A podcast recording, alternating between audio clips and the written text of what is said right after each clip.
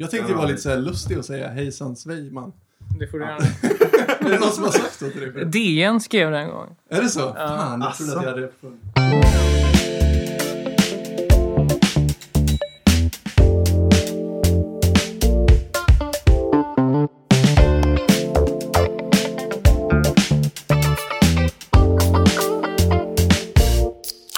Jag skrev för, för ett tag sedan så skrev jag att, att det svåra med ideologi, det är inte att utöva den. Nej. Det är att veta när man utövar den. Mm. Det är när man blir ehm, ett ideologins redskap.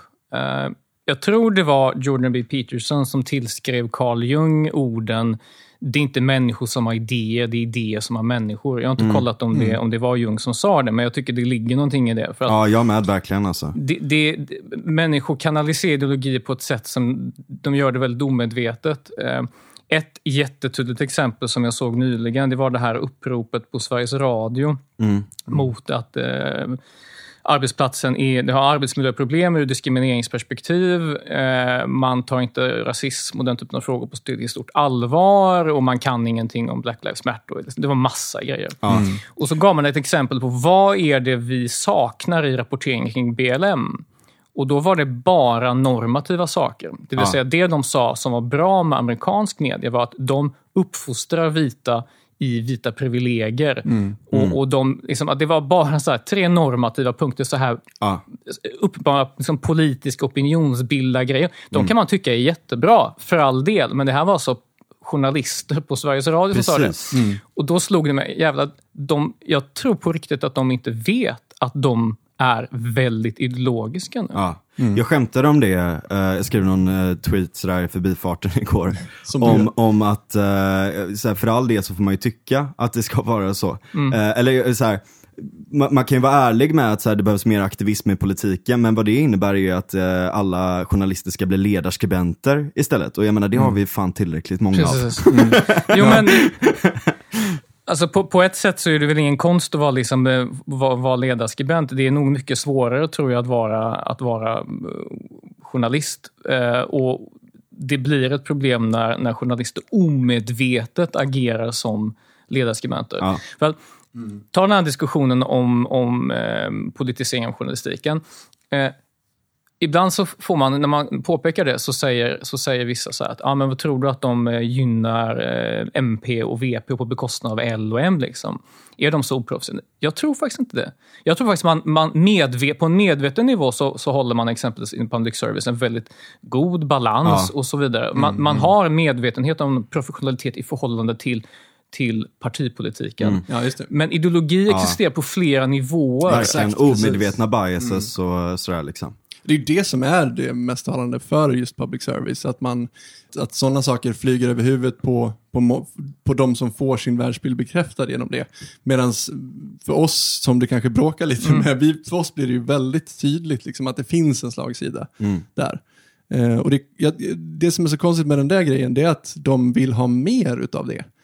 Eh, och då tänker man liksom, hur tänker de att det går ihop? Men då är det förmodligen så som du säger, att de är förmodligen helt omedvetna om Men att nu de har en- det gjorts ett medvetet val också. För nu nyligen så, jag tror att det var Ivar Arpi som, som skrev om det, att, eh, att de har tagit med, en av de som hade Ja. skrivit de här kraven har de tagit med för att rapportera om BLM nu. Så Ja. uppenbarligen så har de gjort en medveten handling för att eh, svara på det här.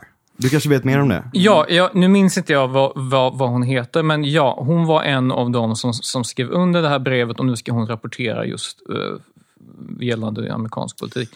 Och, och det här, det är ju alltså det är ju djupt problematiskt för att här har man liksom, fördämningen har släppt. Man, man ser inte längre vad det är som, vad man själv gör. Och en misstanke finns att egentligen så är det här en konspiration. De sitter liksom och konspirerar, men det gör de inte. Jag, jag tror ofta, min utgångspunkt när jag ser någonting som, som händer som är lite så komplext, man tänker så här, Åh, vad, det kan vara något suspekt här. Det är att inte beblanda agens med ren slump. Ja. Eller, eller med dumhet eller vad det, vad det nu må vara. Jag tror inte att man medvetet försöker politisera eller göra ideologiskt. Utan det är bara så, befinner man sig i ett sammanhang där ingen synar ens liksom, eh, självrättfärdigande, ens liksom hö, att man sitter på höga hästar, Ja. då kommer man aldrig någonsin förstå vad det är man gör. Ehm, Precis, och där är ju en sån grej om man kollar i organisationspsykologi sådär, som, man, som man pratar om, så, så finns det ett stort problem med eh, dels emotionella tags, eh, pattern recognition och massa sådana här saker. Att man är van vid att saker och ting är på ett visst sätt. Man håller saker och ting när, eh, som kärt på ett visst sätt. Och det finns massa andra omedvetna biases som gör att man, att man eh, helt enkelt går in och, och, och gör saker och ting om man inte tänker till. Om man inte har ett möte innan som säger så här, vänta lite nu, stanna upp en sekund, vi måste ha lite olika, alltså, lite olika vinklar på det här. Är det rätt att göra det utifrån de här perspektiven? Eh, är det här, eh, som i ett journalistiskt beslut då, eh, är det rätt att publicera det med den här vinkeln eller den här vinkeln och verkligen stanna upp och, och tänka efter innan? För att när man, alltså mycket går ju på det här automatiska sättet att tänka. Eh, men, men om man stannar upp, då kommer man in i det här längre, mer djupa, resonerande tänkandet som gör att man verkligen kan, kan se över om, om det är helt rätt. Men, men det kräver en mångfald och en mångfald på det där verkliga sättet. Inte på det här ytliga sättet att nu har vi ett rum där vi har personer av hela regnbågens färger eh, som alla befinner sig i samma sociala verklighet. Ja. Utan personer som verkligen har en mångfald av ontologier, det vill säga de har olika sätt att se på världen på riktigt. Ja, exakt. exakt. Att det finns konträrer som bara, nej, det här, jag ser det på ett helt annat, annat vis. Och här har man beblandat verklig mångfald med den kosmetiska mångfalden. Eller rasistisk mångfald nästan. Ja, Ja, precis. För, precis. man vill Eller ha, välvillig rasistisk mångfald. precis. Alltså man, man, man, man har fastnat i det istället för att ta frågan om olika ontologier på allvar och att det är först då någon som faktiskt kan föreställa sig ett annorlunda sätt att se på det kan också säga att det här är ett annat sätt att göra på. För att, visst, man kan ju försöka empatiskt sätta sig in i att vad, vad vore en annan, eh, ett, en annan perspektiv, exempelvis ta på rapportering kring Black Lives Matter. Ehm, men, men det kräver också att, att man eh, att man kanske inte hållit med tidigare. Och jag tror att just eftersom man har den här bekräftelsebias hela tiden så grupper tenderar ju att snävas av. Eh, Umgås man med människor väldigt länge så blir man mer lik varandra. Och det här Ja. sker på en makroskala i, i en offentlighet. Och det är därför vi får parallella offentligheter, tror jag. Det är, där, det är, Ja, där- det. det är därför vår, vår tekniska utveckling har gjort det så himla bekvämt att istället för att ta striden om hur exempelvis public service ska gestaltas, så bara, till slut tar man bara välja exit. Man väljer Ja. att gå in i någon annan medieverklighet eller så bara checkar man ut helt och hållet ur det politiska samtalet. Ja.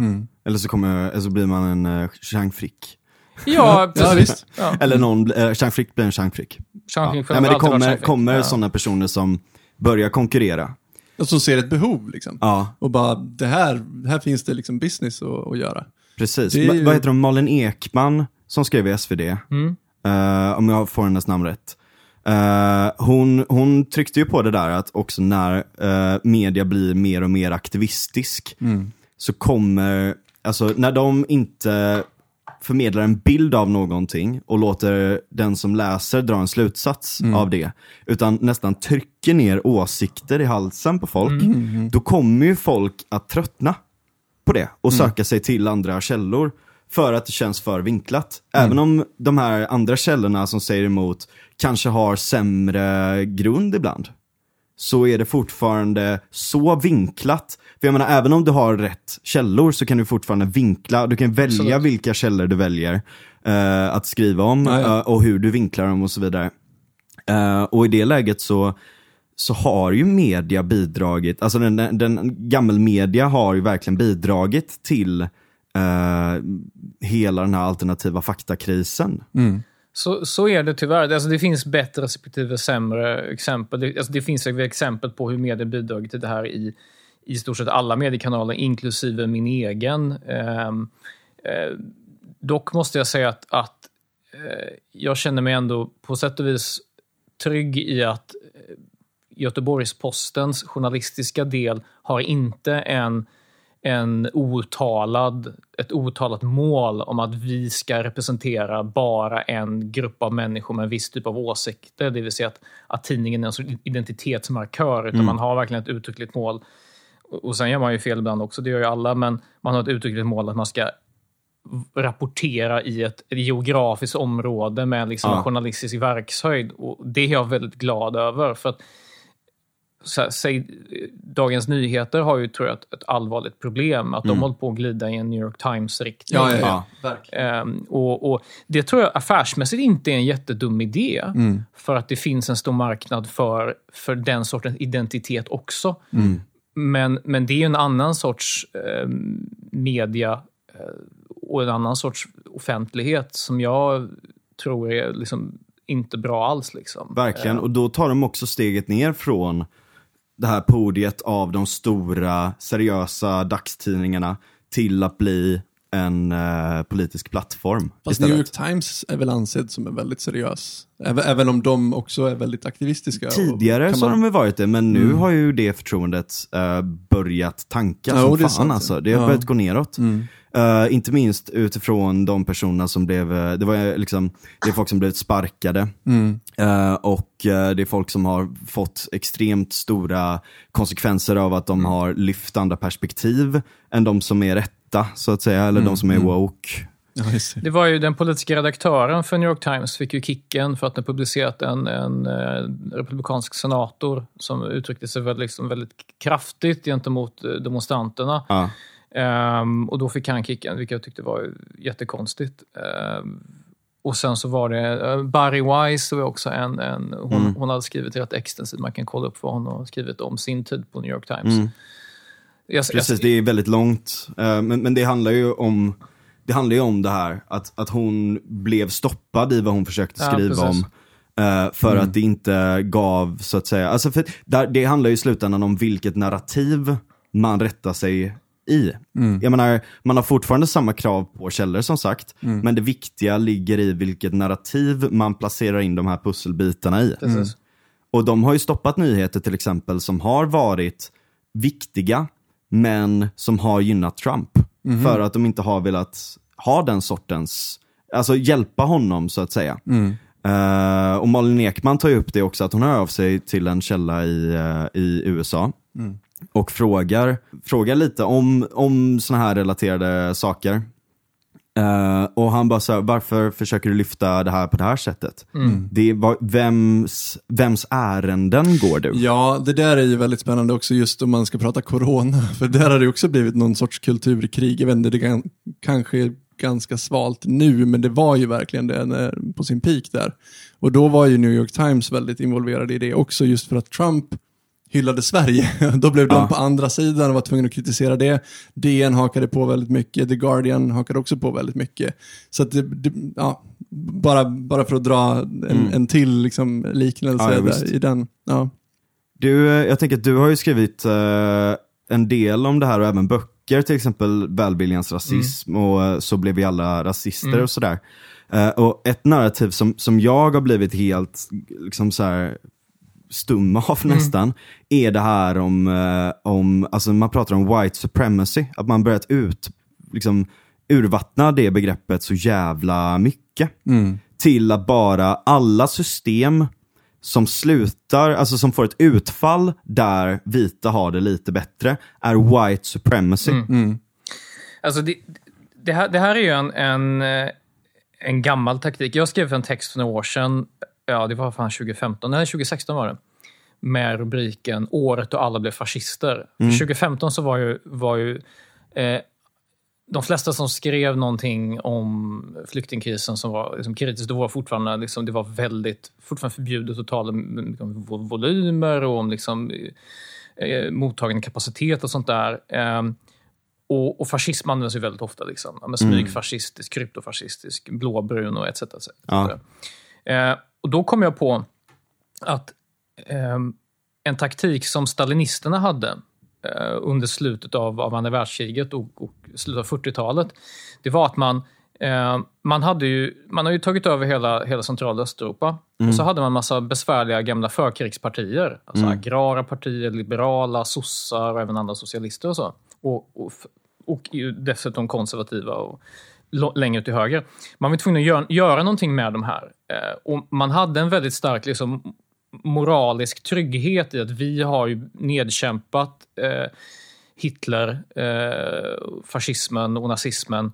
Så att man Samtidigt vill man inte tillåta de här andra demokraterna, så vad man gjorde var att man sa egentligen att alla de var fascister eller kollaboratörer. Mm. Så att istället för att tillåta demokrati under 40-talet, vad man gjorde då var att man, man stämplade egentligen alla eh, andra politiska rörelser som inte tillhörde liksom kommunistpartiet som var sanktionerat av Sovjet och sa att ni har kollaborerat med, med fascismen och så torterade man dem, mm. hade dem i, i, eh, ställde dem inför, inför rätta.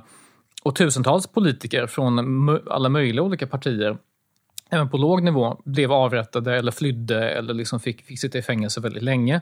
Mm. Um, och det fanns ju ändå någon sorts styrka i det. Man kunde ju legitimera det för att de här är ju fascister all, ja. allihopa. Mm.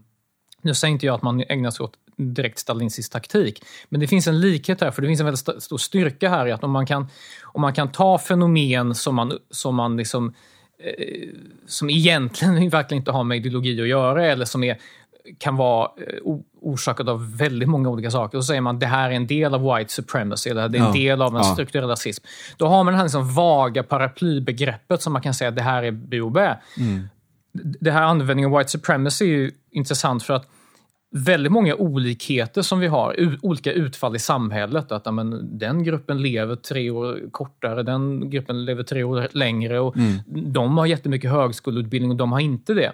Och så drar man slutsatsen, bara för att man har de här olikheterna mellan människor, så drar man det som, som filosofen Per Baum kallar för det strukturella felslutet. Mm. Det vill säga att jag observerar en olikhet i samhället. Mm. Och då drar jag slutsatsen att olikheten per definition måste bero på förtryck. Ja, mm. Att den är planerad.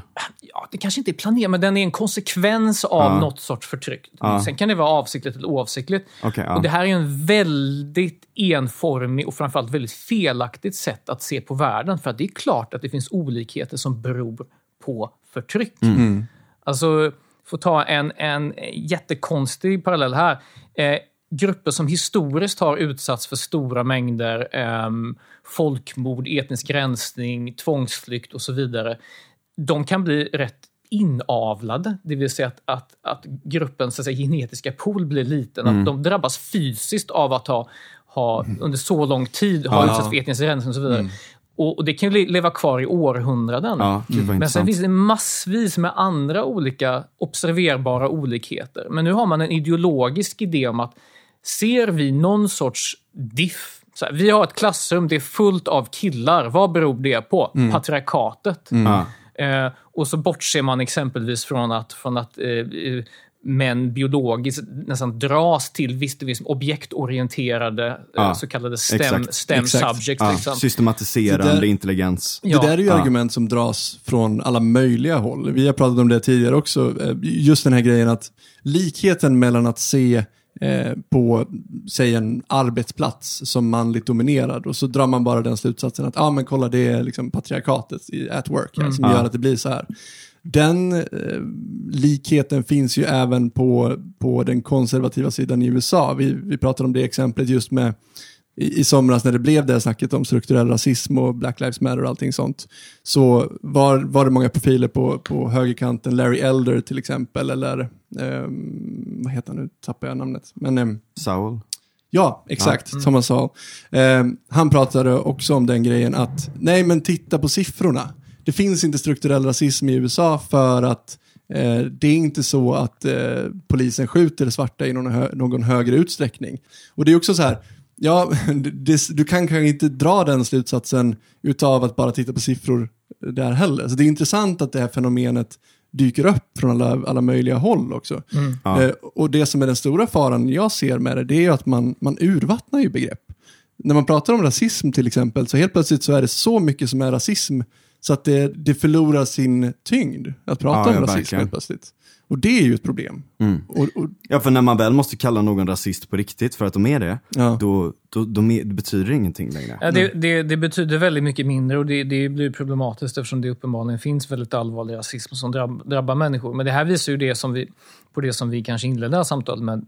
Det här är en sorts rätt omedveten ideologisering. Ja. Mm, eh, det, här, det här har inte kommit som en konsekvens av, en, av liksom partier som, som skrev upp det här i sina liksom partiprogrammet, utan det här, det här är ett, ett, ett sätt att se på verkligheten och ett sätt att, att förklara olikheter mellan människor eh, som har blivit väldigt väldigt starkt. Och, och nu har det, det har spridit sig, det är en del av vår samtidskultur, alltså den här woke-kulturen. Ja. Eh, det är inte längre någonting som kan isoleras till liksom radikala vänsterpartier, utan, utan det, här, det här tankesättet kring olikheter och mångfald och vad är förtryck och vad är inte förtryck? Alltså det, det är en del av luften nästan. Alltså Man ser företag som bejakar det här och så vidare. Ja. Och Står man vid sidlinjen och har observerat det här rätt länge, liksom, man, man blir lite knäpp. Man tänker så här, ser ni inte vad ni gör? Ja, För-. Ja, verkligen. för, för ibland så är, gör man rätt enkla misstag när man försöker förklara någonting. Men det är ju för att alla andra också gör det. Alltså de här mångfalds,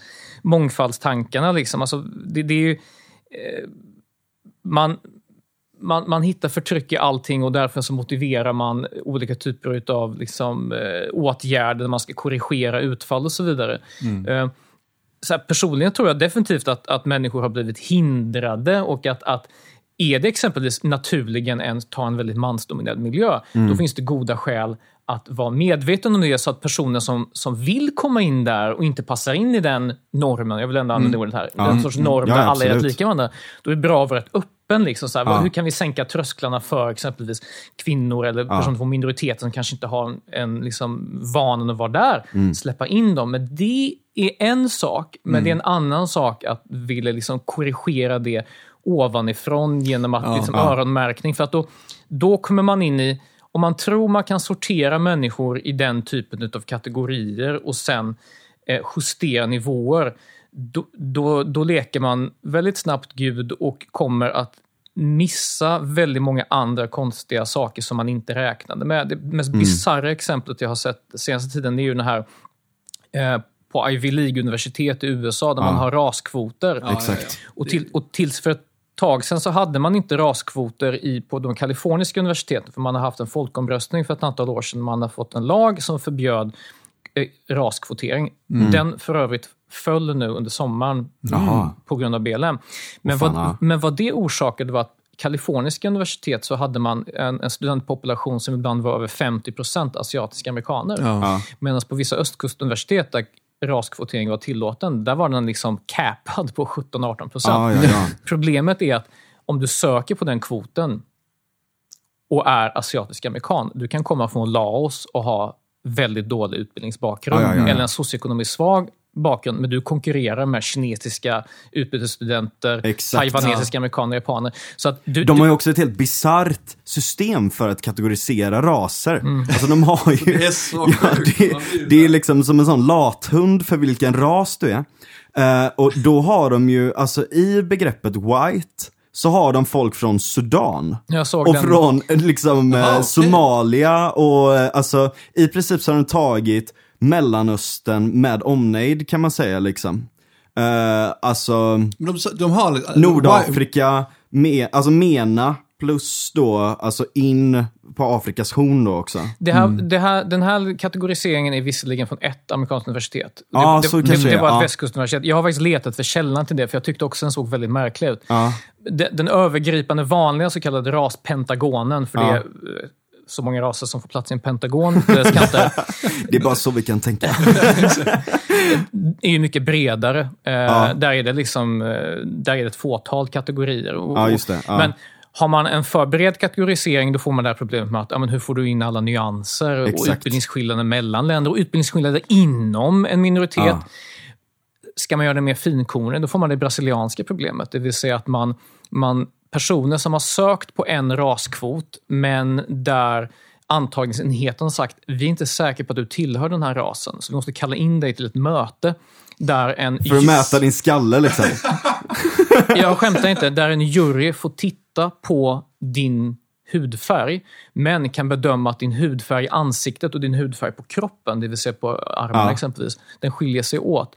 För att där är, det, har skett så, det har skett så mycket blandning mellan människor så att du, Ja. du får inte de här tydliga liksom, ras kategorierna. För Ja. att vi människor är liksom... Ja, ett- vi är mi- mischmasch av Vi är- massa olika vi är liksom. mischmasch Det liksom. var Ja. så bisarrt att liksom kategorisera människor. Alltså, återigen, att hela den här tankegången, det, det liksom stärker olika kollektiv och de ställer dem emot varandra. Ja. Och det är helt arbiträra kollektiv uppenbarligen. Ja, ja, Ja, alltså. Också det här man säger kauk, alltså Caucasian, från Kaukasus. Ja. Vet de var Kaukasus ligger? Vet de hur folk ser ut runt Kaukasus? Ja, det- liksom. ja, ja, Det man är väl någon idé om indoeuropeiskt kanske, men då får man väl fan säga det typ. Men ashkenazi-judar i USA, in- ingår de i den vita gruppen då? Ja, det gör de. ja okej. Ja, Det är ju jätte...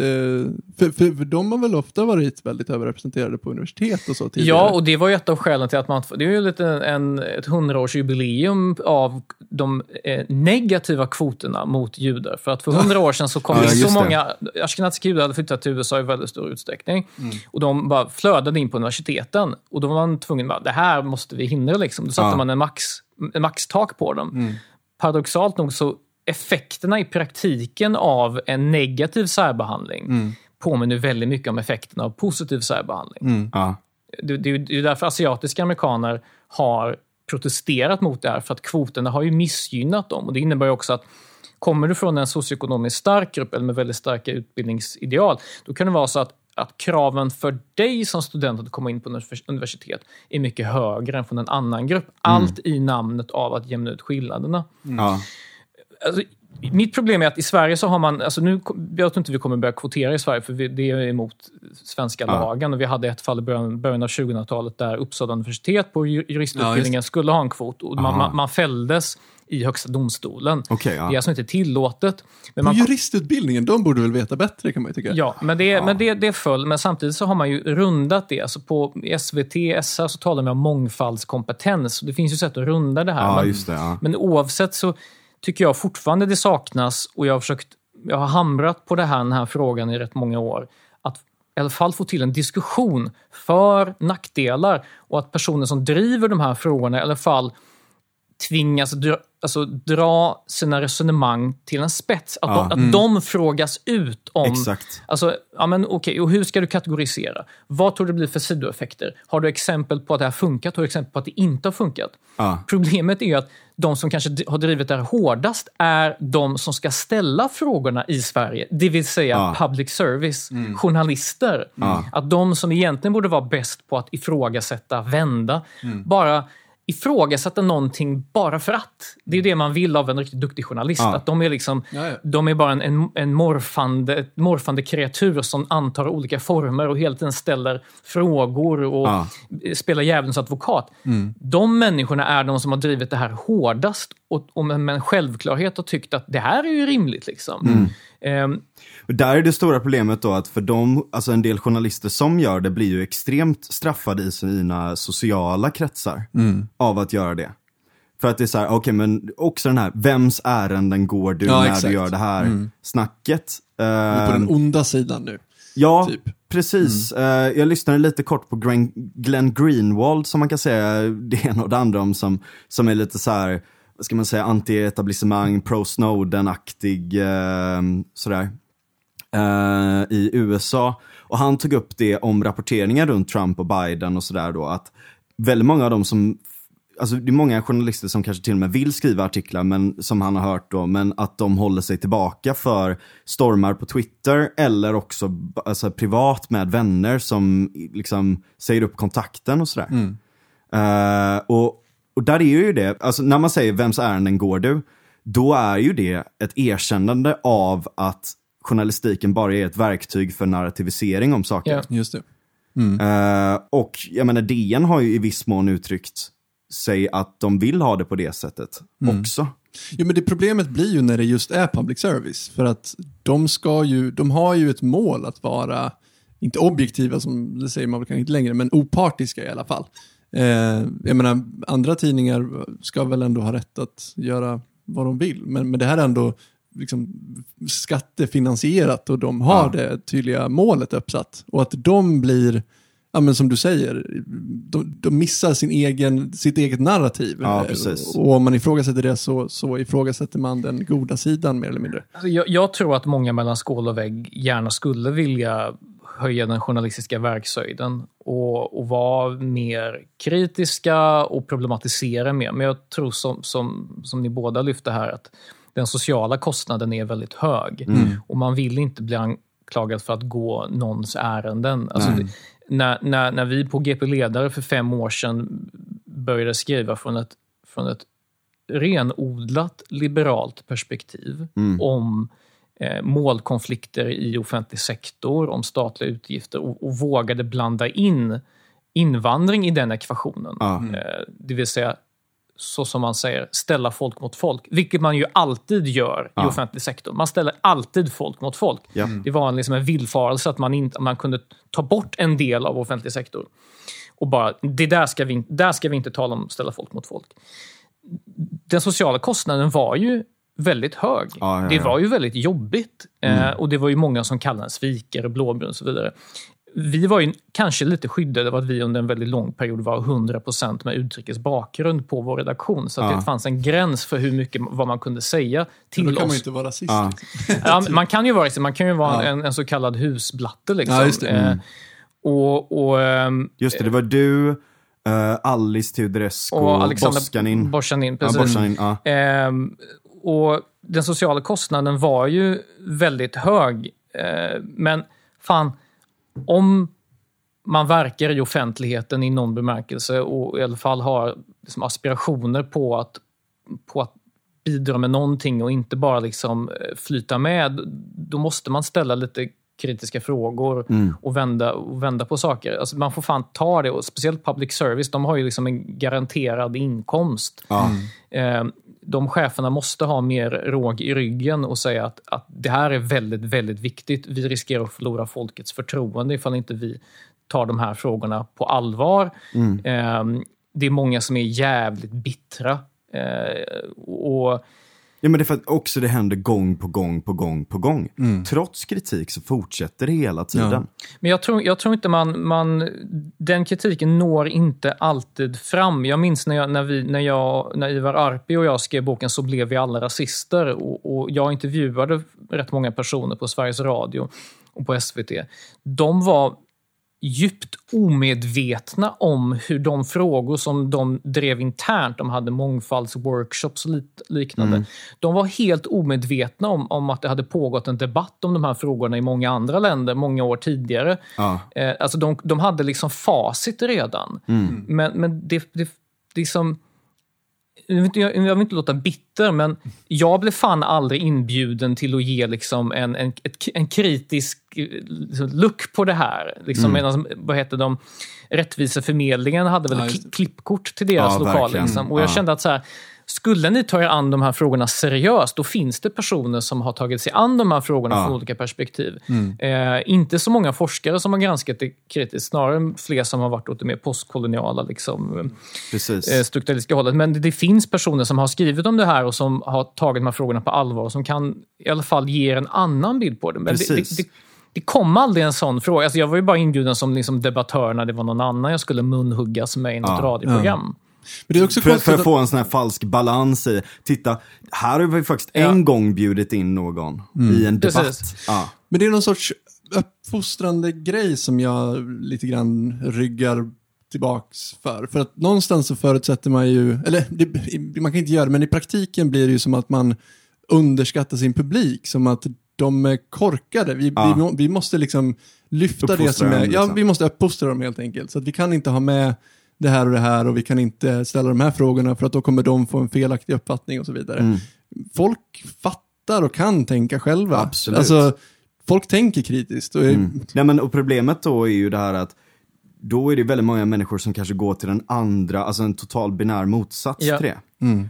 Eh, som är liksom typ Samhällsnytt eller, eh, Ja, eller Nyheter Idag. Eller, alltså, Eller Navid jag, vill Modiri. inte sammanblanda de två för att Samhällsnytt är Ja. mycket värre. Men alltså, vet, att många sådana här olika instanser, där kan man ju, väldigt många av dem är ju så här också, vi ska inte ha något eh, genusflum, Nej. eller vi ska inte ha Ja. något postkolonialt, vi ska inte ens prata om sociala strukturer. Det är skitviktigt att prata om de här sakerna Ja, också. Det finns alltså, intressant forskning och intressanta perspektiv från de här fälten.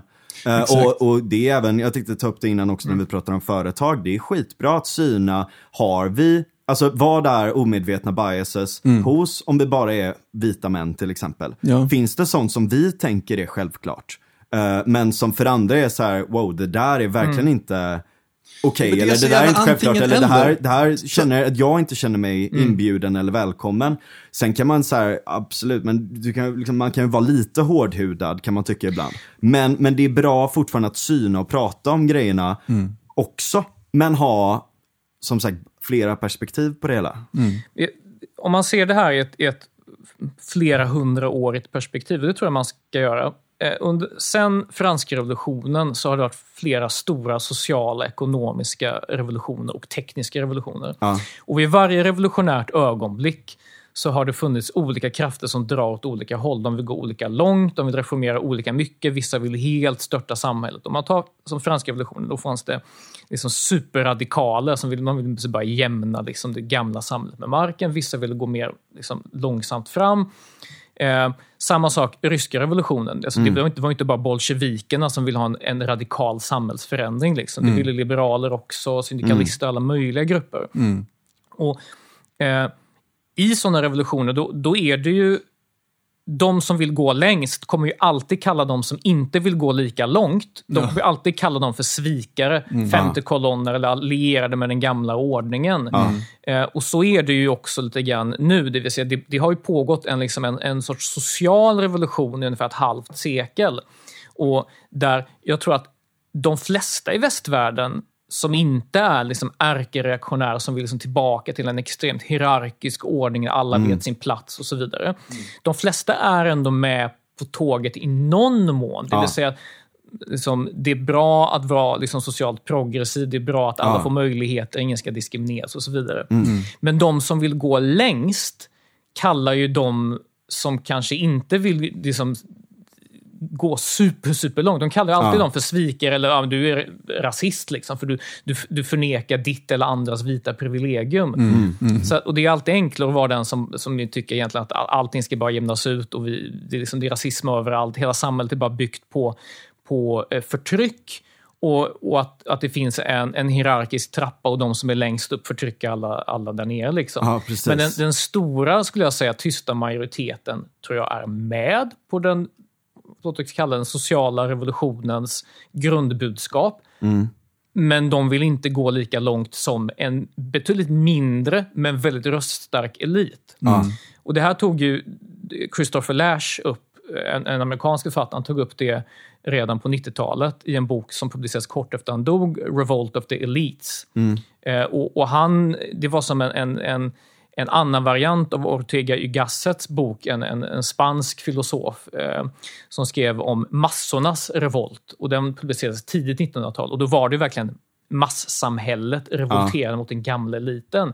Lash, å, å andra sidan, han såg hur eliten revolterar mot folket.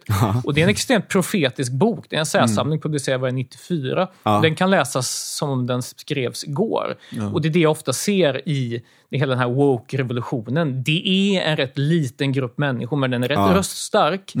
Ehm, och den alienerar väldigt många andra människor. Visst, det finns vissa människor som kommer gå till det diametralt motsatta för att de kanske är bigotta rasister och, ja. och misogyna och de har kanske alltid varit det. Men en stor grupp människor kommer bara säga, vad fan är det som händer? Och de flesta av dem har liksom ingen stake i offentligheten, så de kommer nog istället bara känna, jag kör exit. Jag har mitt Netflix, jag har liksom mina YouTube-kanaler, jag har mina subkulturer, Ja, jag har mina precis. sammanhang. Jag har min grill. Jag Ja. kan, jag kan slänga på en god köttbit här. Jag, jag, har, jag har min grill och då, och, och då fattar de att det är ett snack som gäller offentligheten, eh, men jag har, mitt, jag har mitt privata liv. För man Ja. behöver inte vara del av den här förbannade, galna verkligheten liksom där, där eh, so- som, som lägger extremt mycket eh, tid och energi på liksom exempelvis transfrågor ur ett, ur ett perspektiv ibland som är extremt verklighetsfrämmande som inte öppnar Ja. upp för några, några nyanser överhuvudtaget. Eller, Absolut. eller frågan om rasism eller för den delen om, om, om jämställdhet och jämlikhet. Mm, Eh, och det blir ju, det är ju redan, men på sikt är det ett ännu allvarligare demokratiskt problem. För att om, en, om de som sitter inne på någon sorts väldigt stark eh, politiskt, socialt kapital, om, om de distanserar sig för mycket från, från stora breda folklager, då får man ett allvarligt problem. Ja, verkligen. Och där är, jag menar, bara för att någon lägger fram, eh, alltså ett förslag eller en, eh, en åsikt eller någonting som är extremt mycket åt det hållet, så behöver inte det betyda att det är ett bra sätt heller. Alltså om man ser progression, alltså det är ju verkligen inte en rak linje. Eh, men, men om man skulle se det på det sättet, så bara så här, ja men det här är bara fråga om att om tio år så kommer vi ändå tycka så här, så det är lika bra att göra det nu. Så kan man ju tänka nästan om, om, om man ser det som någon, alltså att utvecklingen är helt linjär liksom. Ja. Eh, men en del av de förslagen är ju helt jävla galna rent ut sagt. Eh, och, och ingenting som man bör göra överhuvudtaget. Men så är det ju som du säger då, en lit, ganska liten men väldigt, väldigt högljudd eh, elit. Jag pratade med Patrik, eh, Patrik Strömer. Eh, Heter han Strömer eller Strömmer? eh, Strömmer. Ja, Strömer tror jag. Okej. Ja. Han Eh, dissar min dialekt, jag tänker dissa jag prat, dels pratade jag med honom och spelade brädspel och, och fick massa riktigt snus hemma hos honom. Just och så tog han upp det också när vi skrev i vår Facebookgrupp eh, om, om lite frågor till dig. Så, här. Ja, så det. tog han upp det här perspektivet som, som du hade med i somras i SVDs podd om att liberaler inte eller varför högern inte går med i demonstrationer och såna här saker. Och jag tänker utifrån det perspektivet så är det ju demonstrationer är ju väldigt mycket en högljudd liten elit som skriker väldigt, väldigt högt eller som till och med slår sönder saker och ting. Och det är ju egentligen väldigt odemokratiskt. Även om det oftast är så här, att, att, att demonstrationer och den här saken är liksom det yttersta instrumentet för demokrati. Liksom. Just det.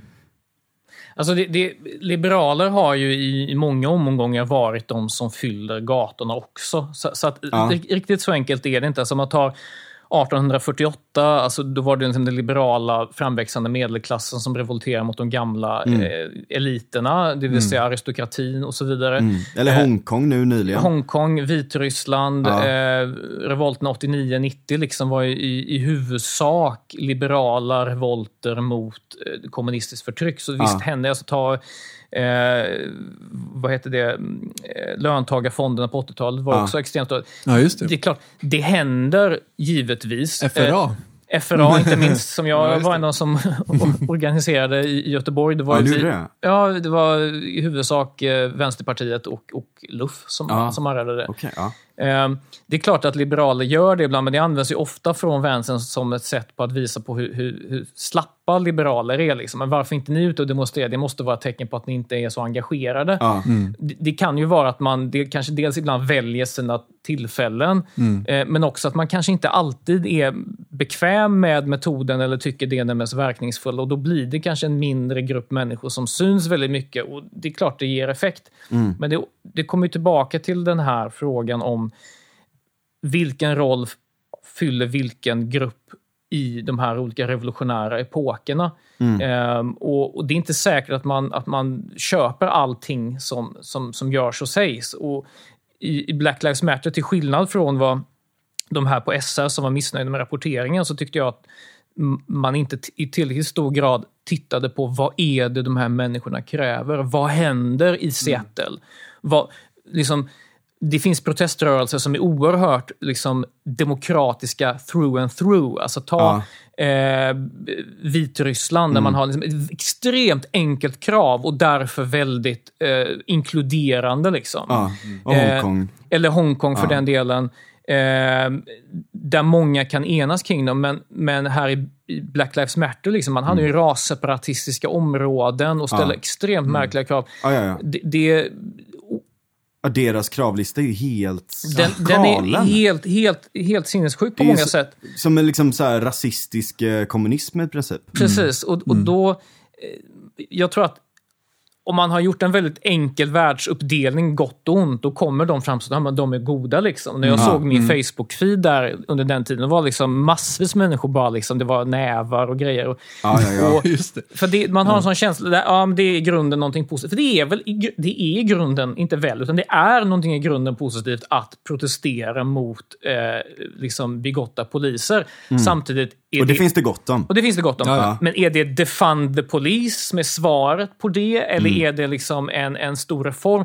Någonting är det ju. Sen kan jag sympatisera med att, att man är frustrerad över att så lite händer under väldigt så lång tid för den svarta minoriteten. Samtidigt beror det enbart på det externa förtrycket eller finns det en mer liksom, mångfacetterad förklaring till varför problemen är så endemiska och sitter så djupt? Ja. Eh, För det är inte den enda gruppen i världshistorien som har varit underordnad ekonomiskt, socialt på alla sätt och vis.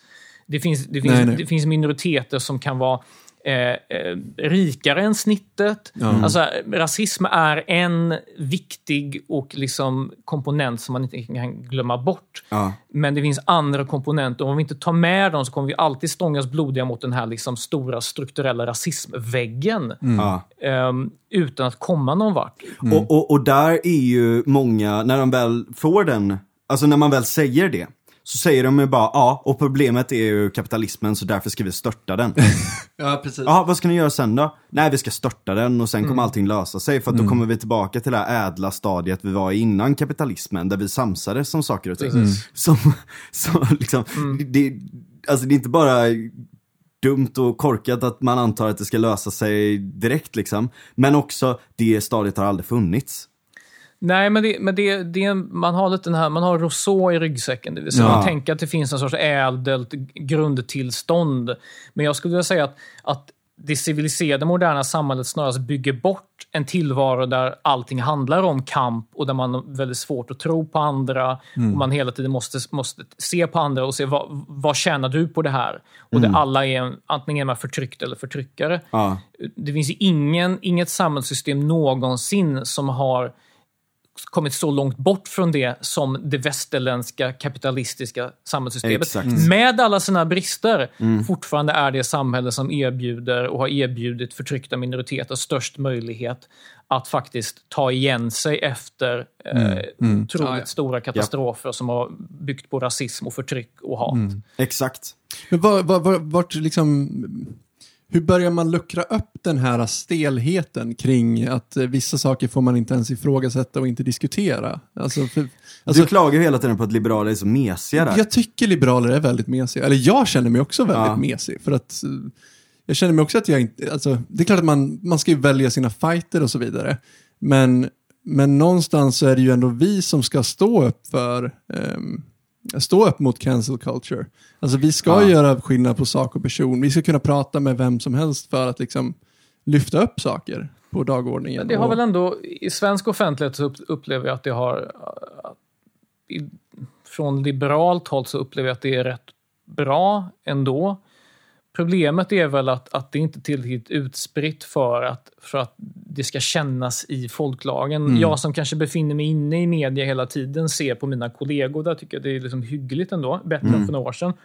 Men jag tror att många som kanske kommer in till offentligheten från privatpersonshållet, de kanske ser mer resignerat på det här. De ser cancel culture, och de ser intolerans och de ser dumhet och folk som inte vill liksom vrida och vända på saker.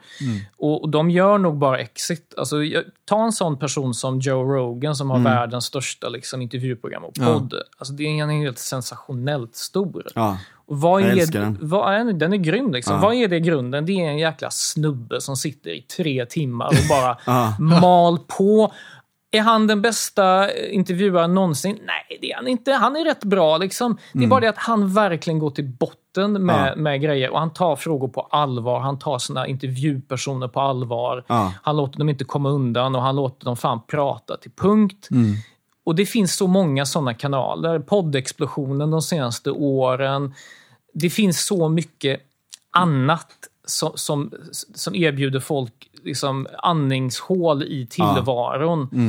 Som man, där man inte behöver begränsa sig till det som var den, den lilla begränsade offentligheten. Och, eh, här hoppas jag innerligt att svensk gammalmedia, som fortfarande har väldigt, många har väldigt stort förtroende för, förstår vad det är som händer och, och tar sina läsare, tittare, åhörare, prenumeranter på allvar. Ja.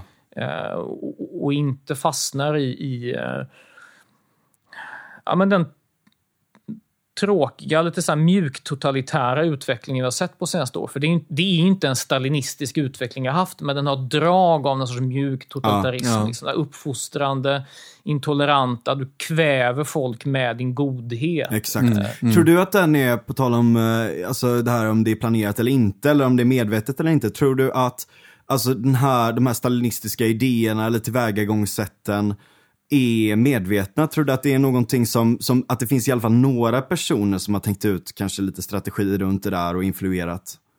Lite grann, men jag, jag tror mer på den, liksom, den grupppsykologiska förklaringen. Du är inte så Det är konspiratoriskt lagd. Nej, jag, jag, jag är verkligen inte konspiratorisk. Jag har sett för mycket dumhet i världen för att tro på att, på att konspirationen verkligen kan Ja. upprätthållas. Liksom. Ja, precis. Eh, och det, det finns stora väsentliga skillnader mellan, mellan, mellan det stalinistiska systemet. Men det finns likheter i... Eftersom jag, jag, tror, jag tror stenhårt på att det här är en pågående revolution, liksom, där olika grupper kämpar om tolkningsföreträde och hur ska den här revolutionen arta sig och så. Tidigare revolutioner har varit mycket kortare sett i tid och det har varit väldigt tydliga politiska krav. Nu är det utsmetat för att väldigt många av de sociala kraven finns redan. Så det, är så här, det, det är mer en sorts diskursiv, liksom en Ja. postmodern revolution. Ja, Att det är precis. mer- Konstant revolution Ja, nästan. Ja. det, det är en sorts permanent tillstånd av liksom ordmärkande i sociala medier och så. Ja, alltså det, Just det. Vår offentlighet är annorlunda nu. Nu artar sig offentligheten i sociala medier och i i jättemånga kanaler. och då, då är inte längre partier lika intressanta. Partipolitiken och därmed makten över parlamenten spelar inte lika stor roll som den gjorde 1917, 18, 20. Nej, där. precis. Då handlade det om liksom rösträtt. Ska kvinnor få rösta? Ska värnpliktiga få rösta? Vem ingår i demos egentligen? Inte bara demokratiskt utan även socialt. Alla tidigare revolutioner har haft det. 68-69 revolutionen var ju på många håll, kanske inte i Östeuropa, där handlade det verkligen om demokrati, men i Västeuropa så handlade det om någonting lite annorlunda. Nu ville man visserligen omkullkasta det kapitalistiska systemet, men det var också en sexuell revolution, en social revolution. Ja. Vad är det man vill omkullkasta nu? De som vill omkullkasta kapitalismen tillhör ändå en, jag tror det är mer retoriskt. De, de är inga välmotiverade marxist-leninister. Så det är en sorts marxist-leninism tömd på den hårda doktrinen, men ersatt med någon sorts mischmasch av popkultur, vag post- Lajvande nästan. Lajvande, liksom. sån här pop, postkolonialt, light. Liksom. Det är Ja. nog få som är så här djupt ideologiskt motiverade, liksom, kritiska vithetsmänniskor. De flesta traderar ju bara rester av Mm. smulor från det här bordet av Frans Fanon och hela det. Mm. Liksom. Och det. Och det har morfats om in i popkulturen och in i företagen. Ja. Woke culture är ju egentligen väldigt tunn, men väldigt välanpassad för en narcissistisk tidsålder som Ja. är väldigt visuell och relationell. Det är liksom så här, men vad sa du nu? Och liksom, vad Ja. menar du? Och så. Eh, så att revolution, ja, men den är väldigt annorlunda och därför är det väldigt svår att liksom komma fram till något. Nu var det klart. Ja, precis. Sovjet har fallit. Nu är Ja, revolutionen exakt. slut. Nu behövs Ja. inte liksom, eh, manifestationer utanför duman. Nej. Jag, jag tänker, du har ju, eh, vet du, du kommer från Polen. Eh, och jag kommer tänka på att du tog upp eh, Östeuropa och sådär.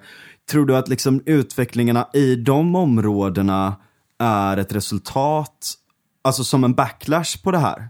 Och att problemet om man drar det lite för långt är också är att man kanske får de här backlashen på olika håll. Alltså, Eller har det andra förklaringsmodeller? Jag, jag tror det har andra förklaringsmodeller. I, alltså, I många östeuropeiska länder så handlar det om eh, gamla den liberala rörelsen som fragmenterades i en väldigt konservativ nationalistisk del och en mer liksom, progressiv mainstream liberal del. Ehm, och, och typ Polen och Ungern är ju exempel på det. Eh, Men där handlar ju verkligen protesten om... I Polen protesterar man just nu mot eh, abortlagstiftningen som är extremt strikt. Alltså där, Ja. där är det mer liksom... Det är en kamp mellan kanske en sorts progressiv liberal den här konservativa då. Och det är ingen backlash. Alltså visst, de nationalkonservativa mobiliserar ju sina anhängare med exemplet vi vill inte ha det som i Sverige. Liksom. Vi vill inte ha den här hbtq-galenskapen och, och massinvandringen. Liksom. Men det är ju inte det som är, det är ju liksom ett svepskäl, för det är inte det striden om står där. Jag tror nästan, alltså ett land som Polen har ju, ifall det slutar rätt, det vill säga att de, de liberala får mer inflytande, tror jag kommer ha en betydligt mer välbalanserad offentlighet än en del västeuropeiska länder. En, I alla fall än Storbritannien och USA. Okej. Um, men backlash, jag vet, jag tror inte det. För jag tror inte exempelvis i Sverige att så många är ärkereaktionära konservativa. Nej. Eh, det kan ske en, en, en återbalansering eftersom folk i allmänhet inte är så extremt kulturradikala som många i- ur eliten tror. Det är rätt många som är heterosexuella, vill bo i, i, i kärnfamiljer och har Ja. hyggligt vardagskonservativa drag. Eh, och att det kan bli en backlash från, från sådana människor, det är det ju hela tiden. Ehm, men ofta så slår det ju över. Sen har, ta SD som ett exempel. SD har ju modererat sig extremt mycket just för att de förstår nog att det är rätt få som är radikalnationalister och, och, så här, och som egentligen hatar invandrare. Det är ju rätt få som gör det i Sverige. Sverige är ju det land i världen med minst, an, minst, minst andel rasistiska åsikter. Det finns ingen marknad för den sortens grejer. Nej. Eh, däremot finns det en marknad för att säga den här det politiska etablissemanget är knäppt och, och, och även vänsterradikaler har koopterat många liberaler. Eh, titta här, här har vi en trygg hamn. Och, och det kan ju få vissa att radikaliseras, tror jag. Om eliten fortsätter fjärma sig från eh, vanligt folk. Precis, och där är ju det stora problemet att man har inte bara det hade varit en sak om, om man liksom eh, inte erkände lösningarna, men att man inte har erkänt problemen under en så lång tid. Eh, och i vissa fall fortfarande inte tar det på allvar, är ju det som verkligen har gjort att de har seglat upp. Absolut, och, och hänger sig kvar. Ja, Men ser man på andelen svenskar som är uttrycker att de ideologiskt primärt är nationalister, så den siffran är inte över 7-8 procent. nej. Nej, verkligen, utan många är också bara missnöjesröster. Absolut. Ja, ja, verkligen. Ja. Så är det ju. Men jag menar, alltså, om man tänker kulturkrigsmässigt, jag tror att så här, väldigt mycket av hela den debatten är du vet, 0,5% av befolkningen mot 0,5% av befolkningen. Ja, men det är ju så. Det är ju verkligen Ja, så. eh, och Men- det blir lätt att bli indragen i det när Ja. man är intresserad av de frågorna och kanske skrämd över vad den andra sidan kan, kan göra med det. Mm. Både, ja, och jag är skrämd både den, den, vad den identitära högern vill Mm. Ja. Mm. och vad den identitära vänstern vill. Eh, och, och då blir det någonstans så här att man står i mitten av det och, och säger liksom, inte det att båda sidor är lika dåliga, de är dåliga på olika sätt. Och viss, alltså, hö, liksom den identi- identitära högen är på vissa sätt jävligt mycket mer skrämmande för att de är fascistoida galningar medan Ja. de andra mer är så här, tycker att det är nice att sitta och diskutera postmodernism. Liksom. Ja. Men även om de också har en del jävligt vidriga saker också så här, eh, som är farligt för samhället. Men, men lite i det där så, så, så blir det sånt jävla Alltså, dels så får man den här, åh, du vet så här, eh, whataboutism-grejen Ja. kastad på sig. Eh, och att man säger, ja men eftersom att du inte fördömer de här, de här, de här sakerna som du sa innan, då är du inte, då, Ja. då är du svikare, då är du ba ba ba ba ba allt sånt Ja. där. Och, och, och, och så blir det nästan radikalt att bara säga, men jag vill ha grundläggande liberalism bara. Vilket är den tråkigaste, mesigaste, Ja. mest så här bara fungerande liksom, ideologin som funkar. Men, men man, man kan ändå glädjas åt att konsekvensen exempelvis av, nu går jag tillbaka väldigt långt tillbaka i tiden igen, konsekvensen av den franska revolutionen, förutom att det fanns ett, ett intermezzo när eh, huvuden kapades på löpande band, Ja. Så skedde det en sorts återcentrering och det var någon sorts så här mellanmjölks, för den tiden, mellanmjölks liberala adelsmän som gick segrande ur det. Eh, samma sak med revolutionen 48. Även, okej, Sovjet skapades som en konsekvens av 1917, men de flesta länder så blev det någon sorts mellanvariant. Liksom. Ja. Det vill säga, det, det, konsekvensen blev en kompromiss mellan sossar och liberaler och det blev demokratiska stater. Sen så gick det väldigt långt 1917 i väldigt många länder, vilket i sin tur, och det här glömmer man, där vänstern vill inte ha med det här i sin historieskrivning, ett skäl till att fascismen gick så jävla bra på 20-talet var att de var vettskrämda för hur långt radikalvänstern drev det i vissa länder. Ja. Och det var därför, man brukar säga så här, att ja, frågar man vänsterradikaler så säger de så att ja, Liberalerna samarbetade med fascisterna i typ Italien. Ja. Ja. det gjorde de, för de var fan vettskrämda för de som ville liksom avskaffa äganderätten. Och de tyckte Exakt. att fascisten då var så här, ja men vad är de? De är så här, ja de viftar med flaggor och. Det är fan, De kanske inte är så illa liksom. Precis, live, och, återigen lajvare liksom att de går runt och bara så här, och, och det var det man tyckte liksom var, men de, om de är emot det så kanske vi får liksom använda dem mot dem. Att i den här växelverkan, dialektiken mellan radikala ytterligheter, de spelar ju varandra i händerna. Och har man tur så sker det en sorts balansering och båda tappar tappar liksom fart, både Ja. radikalhögern och radikalvänstern. För det är oftast bättre att det sker en sorts balansering. Och ja, vi tar lite av den sociala, liksom, sociala progressiviteten från, från vänstern, vi tar lite av liksom, samhällsordningen och lag, lag och rätt från höger och så blir det en sorts härligt mischmasch. Liksom. Om det kantrar för mycket, då kommer det i andra vågskålen ske en radikalisering. Eh, det är jävligt farligt. Och det, om det är någon lärdom man ska dra av 30-talet, som vi så ofta åberopar i svensk offentlighet, så är det faran med att det går för långt åt ett håll. Och det är Ja. faran också med att driva eh, sociala reformer med extrema maktanspråk. Att för att genomföra de här sociala reformerna så måste vi helt göra upp med det förgångna. Liksom. Ja. Och det som händer tror jag i västvärlden nu, det är att en stor del även av liksom, den mellanmjölkiga eh, medelklassen, i synnerhet män, får kastat i ansiktet på sig att eh, det finns ingenting som du är eller du kan göra för att sona dina brott. Du bär på en evig Ja. arvsynd. Du är, din, din manlighet är skit, din hudfärg är skit och, och allt, du, allt du har och allt du är bygger på århundraden av ackumulerat förtryck mot alla andra. Skäms, skäms, skäms. Nu ska du sitta still och bara ta emot liksom, lyssna. Ja, Ja. Och, och det bygger, alltså på den typen av eh, skuldbeläggande kan man inte bygga någonting konstruktivt. Nej. Medan vårt samhälle bygger just på att, på att vi har möjligen olika intressen, klassintressen och, och kollektiva intressen. Men vi måste jämka dem, vi måste kunna samarbeta, vi måste kunna Ja, se exakt. på varandra som något annat än kombatanter i en e- evigt liksom slag. Eh, Precis, och allting kan inte gå genom staten heller. Nej. Staten Nej, kan inte, eller politiken och staten kan inte lösa alla de här problemen. Utan det, jag menar, det kommer att bli, i ett mångkulturellt samhälle så kommer det att finnas olika grupperingar som, som jobbar på olika sätt. De har olika kultursfärer, de har olika arbetsplatser till och med i vissa fall. Och alltså en form av eh, Alltså Johan Norberg tar upp det här i sin bok Öppen sluten, liksom att på det här privata planet, eh, om man skulle applicera någon sån här total, alltså idén man ska ha på offentligheten om öppenhet och liksom alla de här sakerna, om man ska behandla folk objektivt och det, hela den biten, det funkar inte på på eh, det här, ens vänner, ens nära familj och allt sånt där. Och vice versa, det här tribalistiska nästan, det funkar inte på, på den stora offentligheten. Och i allmänhet så är inte det här någonting som staten och politiken ska syssla med. Och där är också ett jävla stort problem att det är så jävla många som är så sugna, även liberaler i vissa fall, alltså mer socialliberaler, som är så jävla sugna på att alla politik eller som alla lösningar ska komma uppifrån liksom.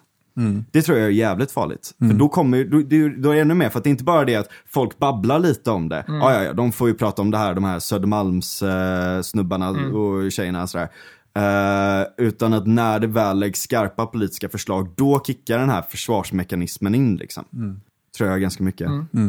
Vad tror du är liksom, vart, eh, var är liksom, eh, vi snackade om det innan att det är så lätt att bara måla upp problem hela tiden. Vad tror du är lösningen? Just nu liksom, vad kan man, vart kan man, eller vi som liberaler gå härnäst? Alltså, eh, en, en väg ut ur det här har ju redan, har ju redan påbörjats en lång tid tillbaka och det är bara att erbjuda en, en, ett, ett rimliga, en sorts metapolitiskt perspektiv. Och med metapolitiskt menar jag att ett annat sätt att förhålla sig till våra samhällsfrågor. Ehm, att inte köpa den här, om man tittar på USA och bara tänker, hur kan vi göra så gott vi kan så att det inte blir på det viset? Ja. Eh, i, i, i Är Brasil- du rädd för övrigt, är du rädd för att det blir inbördeskrig i USA? Nej, det, jag blev typ lite rädd. nej, alltså, nej, jag tror inte det. Jag, USA är ett land som har, har alltid haft djupa konflikter. Liksom. Ja. Men, men fan vet, jag, jag hoppas inte. Men jag, jag, jag tror inte det. Det är skakigt nu i alla Eh, fall. Det, det, det kanske känns som att det har varit så många gånger tidigare. Eh, i- alltså det metapolitiska perspektivet att erbjuda ett annat sätt att se på, se på och diskutera politik. Så att det inte blir som typ, ta Brasilien som ett exempel. Där sysslar ju högern också med deplatforming. Ja. När, när Judith Butler kom dit så stod det massa liksom galna konservativa vid universitetet och bara liksom, vi ska inte ha Ja. den typen av, av trams här. Eh, att ha ett annat sätt att förhålla sig till. Och det, jag tror att det finns mycket, många människor som vill ha det. Och jag, jag tycker ni ser det också på i eh, kultursfärer som inte är politiserade. Att, att folk bara uppskattar det. Eh, de, vill inte, de vill inte bli uppfostrade i alla lägen. Eh, fan, det var... Jag blev jävligt less här om veckan när jag såg, jag var och letade efter jävla Drakar och Demoner, Dungeons and Dragons äventyr på en stor ja, just det. en stor kanal, DMs Guild, och så ser jag att alla gamla äventyr har fått någon sorts liksom, disclaimer att Ja, att de är det rasistiska. här är gamla grejer, det här kan vara rasistiskt. Jag kände så här, jag fick, Nej, jag då blev jag lite så här, jag blev lite resignerad så här. Ni har tagit allt, allt ifrån mig. Allt. Och nu ska ni ta mina fantasivärldar ifrån mig. Ni ska politisera mina jävla orcher och alver. Det var den sista, sista resten jag hade. Liksom. Inte ens musiken kunde jag få behålla. Liksom. För, för där är liksom så här, inom musikvärlden så är det ju fan för jävligt liksom, med deplatforming och allt möjligt. Ja. Men, och nu tog ni rollspel från mig. Så ibland kan jag känna lite så här, okej man kan inte ens fly från det här. Nej. För att de, de Finns fan, ingen exit. Det finns ingen exit. Ja. De är fan överallt. Det är, Du är fast i the matrix det, liksom. det, det, det är att bo i skogen som någon jävla identitär galning. Men det vill man inte göra. Kaczynski. Ja, precis. Ted Kaczynski, vilket jävla föredöme. Eh, så så eh, jag vet inte, det, det, är, lite- det är lite tröstlöst liksom. Speciellt om man, om man märker att även den icke-politiska världen är politiserad på ett väldigt tråkigt vis. Men vad fan, man får kämpa på och erbjuda... Det finns ju människor som kommer bara tröttna på det här. Jag är, en väg ut är att en ny generation bara kommer tycka, vad fan är det här?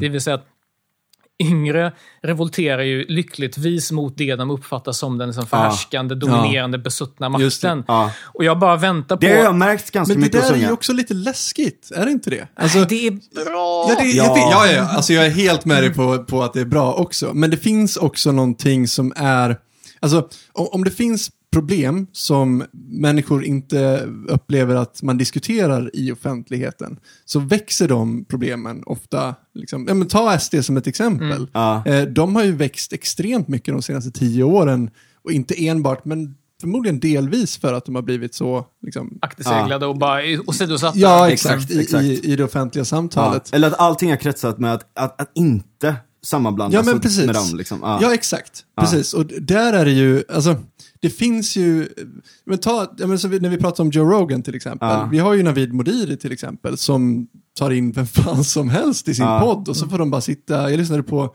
Gustav Kasselstrand nu. Och det är liksom, att, att jag får sitta och lyssna på Gustav Kasselstrand och det gör ju inte att jag blir att hålla med honom. Nej, jag, tvärtom, jag du förstår, inser hur jävla tom han är. Ja, liksom. exakt. Och jag, liksom, jag förstår hur han tänker, eller jag, snarare jag förstod aldrig hur han tänkte, vilket var ett problem, vilket gjorde mig så jävla frustrerad, för jag ville verkligen förstå, så att jag, okej, men han, han kan sätta i den här boxen i mitt huvud, liksom. han, Ja. han tänker ungefär så här. Ehm, men han tog även upp, eh, vad heter hon, Ingrid Carlqvist till exempel. Alltså, behöver vi inte mer sånt här i offentligheten? Ja, fast å andra sidan, jo men jag, ja, men å andra sidan så är det så här. Det behövs, men det finns ju vissa gränser också. För att jag menar så alla, typ yttrandefrihet är ju inte rätten att, att ditt budskap ska få nå Nej, överallt. nej, nej, nej, men- och, och liksom nej. sådär. Och vissa personer, jag menar, alltså om man vill, alltså man drar det till sin spets här, man behöver liksom inte ge en megafon till liksom galningen som sitter, eller liksom den galna schizofrena pundaren liksom. Kanye West. Bara, Precis. Uppenbarligen så gör de ju det. Nej men jag menar, det, så här, det finns ju inget egenvärde i att exakt alla åsikter måste få en jättestor plattform. Men å andra sidan, Inger men- Carlqvist har ju redan en plattform, hon är Ja, ganska stor. nej, men, men menar- där kanske man ändå ska ställa lite kritiska frågor också, typ när hon säger att så här, ja förintelsen hände inte liksom. Mm. Men det jag menar är ah, bara att när man ställer upp de här på, på en pelare och så får de stå och säga sin skit och bli ifrågasatta och liksom, Ja. Då, då tar du bort det här med att det finns en elit som bestämmer vad som får sägas och inte får sägas. Den, Mm. den grejen kan folk inte liksom, dra, komma dras med. Liksom. Mm. Eh, dels det, men sen är de ofta ganska dåliga, eller de är ganska duktiga på att liksom, eh, få folk att inse vilka galningar de är. Ja, varför man gör en sak också. Vad menar du? Alltså, eller liksom varför det är fel eller varför. Exakt, ja. precis. Hur resonerar ni, eh, om jag får fråga, Mm. runt Hamid där? Ja, för där, just det, du skrev precis den gränsen. Du sa, att- du skrev på Twitter just att det finns gränser och jag har inget problem med att försvara dem. Ja, absolut. Alltså, med, med Hamid Zafar så, så, så tycker jag att... ehm, jag ska säga, jag har inget jätteenkelt svar här. Eh, jag kände spontant som redaktör att om jag har en skribent som skriver en sak i den offentliga kanalen som, som jag ansvarar för och sen så, så torgför eh, han en helt annan åsikt i en annan kanal. Mm. Nu var det i och för sig ett par år sedan, så det komplicerar ju saker och ting ytterligare. Men det blir en dubbelhet där man inte riktigt vet, okej han skriver här, men vad står han för egentligen? Mm. Eh, Jag är inte oäven för att han skulle skriva hos oss någon gång i framtiden och jag har här enkelt svar på ja, hur länge får man sitta i frysboxen då. Liksom. Nej, jag, jag känner att det var en sorts rimlig, en rimlig reaktion på att jag, vet inte vem, vem är det jag egentligen publicerar här. Liksom. Ja. Det, är ju förtro- det handlar ju om förtroende. Det är en Ja. förtroendebransch liksom. Prec- Precis, och samtidigt med det sagt så vill jag ändå säga att man ska inte straffa... Alltså, så här, man ska inte... Man, in- ingen, speciellt eftersom han ångrade de rätt obehagliga saker han skrev, så tycker inte jag att man ska liksom... Man ska liksom vara för evigt bannlyst från offentligheten. Nej, jag tycker För samma det, sak. det är ju en Ja. risk med det, att, för- det var det jag blev lite besviken över eh, kring hela den här storyn med honom. Att så här, här kommer det upp, liksom, här kommer antisemitism på agendan. Vi har ett väldigt bra tillfälle att börja prata om det här. Som är Och hur ett växande extremt problem. utbrett det är. Ja, ett växande problem Ja. i Sverige. Eh, och så blir det lite grann som att man bara sopar honom under mattan och så går man vidare som att Precis. ingenting har hänt. Alltså det, så, det, det, här, det här är ju problemet med att, med, eh, att inte ha något bra eh, alternativ att välja mellan. För mig som redaktör, så här, skulle jag behålla honom och säga så här att okej, eh, det här var inte bra, men jag vill, jag vill veta vad han tycker. Det var flera som skrev så här, kan inte du låta honom skriva där han förklarar sig själv? Liksom? Jag tyckte det var en rätt intressant idé. ja. Samtidigt så kommer det vara andra som säger, hur kan du publicera en, en, liksom, en, en person som kallar kroater för liksom, vad är det, boskap eller något sånt här. Liksom. Ehm, då hamnar man liksom så här i ett läge där man, man kan inte vinna. Liksom. Eh, Visst, då kanske man kan hävda att så här, men var rakryggad, liksom, bara gör det du tror är, är rätt. Liksom. Ehm, så här, jag, jag har inget jätte... Jag, ja, det är inte lätt Nej, alltså. det är verkligen inte lätt. Eh, jag, jag kan inte säga att det var... Det, på ett sätt så var det lätt för bara, men vi kan inte ha honom just nu. Liksom. Ja. Eh, det, här- det, här- det här får lägga sig. Liksom. Men då är det så här, ah, vad är det för mob mentality? Liksom? Nu ska han retuscheras ut ur offentligheten som en liksom, som Trotskij retuscherades ut ur alla fotografier Ja. från Sovjet. Det, det, det är inte så jävla lätt. Och, och det här med att offentligheten antingen är, det är inte binärt, är den helt stängd eller den är helt öppen. Liksom. Vi har inte en helt stängd offentlighet. Ehm, skulle jag vara intresserad av att prata med Ingrid Carlqvist? Eh, nej, inte jätteintresserad. Liksom. Jag tror Nej. det finns andra personer som, som eh, jag, jag djupare skulle vilja gräva i vad de tycker eller, eller, eller publicera andra. Liksom. Ehm, Visst, alltså, yttrandefrihet är inte, fören, är inte samma sak som, som privilegiet att bli hörd, som du Frans tog upp. Samtidigt så här, yttrandefriheten är rätt lite värd om, om människor inte har rätt att höra andra. Samtidigt, nu finns det inga tekniska begränsningar för att, för att bli hörd. Liksom. Jo, på sätt och vis. Alltså jag menar, om du blir, säg att du blir deplattformad från YouTube, Så är det, Twitter, visst, ja. Facebook, Spotify. Då, Okej, ja, men då, då, jo. då är man... Då är man eh, Då är man tillbaka i Östtyskland och dealar kassettband. Liksom, Precis. Som vill höra det. Så att, ja, precis. Det, det, är ju, det är ju ingen lätt fråga. Liksom. Men jag, jag bara tänker att någonstans, någon gång så, så måste vi börja liksom, ta de här kliven också. Att så här, vi kan inte ha en offentlighet där ehm, där man är rädd att liksom, prata med vissa människor eller så, och så vidare. Utan, Nej, men- och, det är liksom så här, ja. det, det är en sån jävla svår fråga. Men för vart, liksom, vart tar man första klivet? Liksom? Men, men de kliven har väl redan tagits? Ja, alltså, kanske. alltså vår offentlighet, som Frans sa, är det, det är 0,5 procent som talar med 0,5 procent. Nu tror jag att, att den, den woke-eliten, om man ska förenkla det, den är nog rätt mycket större än så. Ja. För, det, för det är liksom mycket i sociala medier. Jag tror också att det är en rätt eh, en hy hyggligt kvinnodominerad grupp. På, I alla fall Instagram som är ett rätt liksom, Mm. Ja. kvinnligt socialt medium. Ehm, den gruppen är större som, som identifierar sig primärt exempelvis som feminister och antirasister. Liksom det är det som är deras främsta politiska hemvist. Liksom det står på Instagram, det står fan till och med på Tinder, liksom så här, feminist antirasist. Ja. Ehm, och, och det är en rätt stor grupp, men jag tror att offentligheten så som vi beskriver den, liksom så här, kultursidor, tidningar och så, på gott och ont så är den mindre viktig nu än vad den var för ett antal år sedan.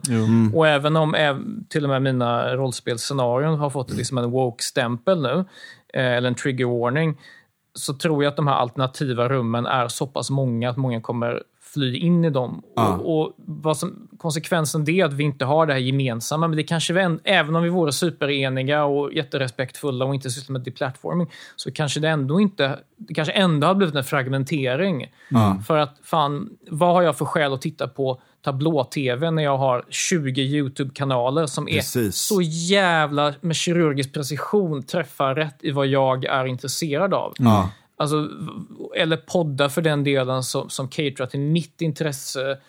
Alltså det, det blir väldigt nischat, så att fra, fragmenterad offentlighet kanske vi ändå kommer ha. Ja. Eh, vi kommer ha den här mångfalden och det här liksom stora liksom basaren av olika åsikter och sånt. Alltså marknaden löser rätt mycket här, människors behov. Har, Verkligen, verkligen. all, jag tror vissa kommer inte ha behov av att liksom deras sätt att se på världen ska dominera offentligheten.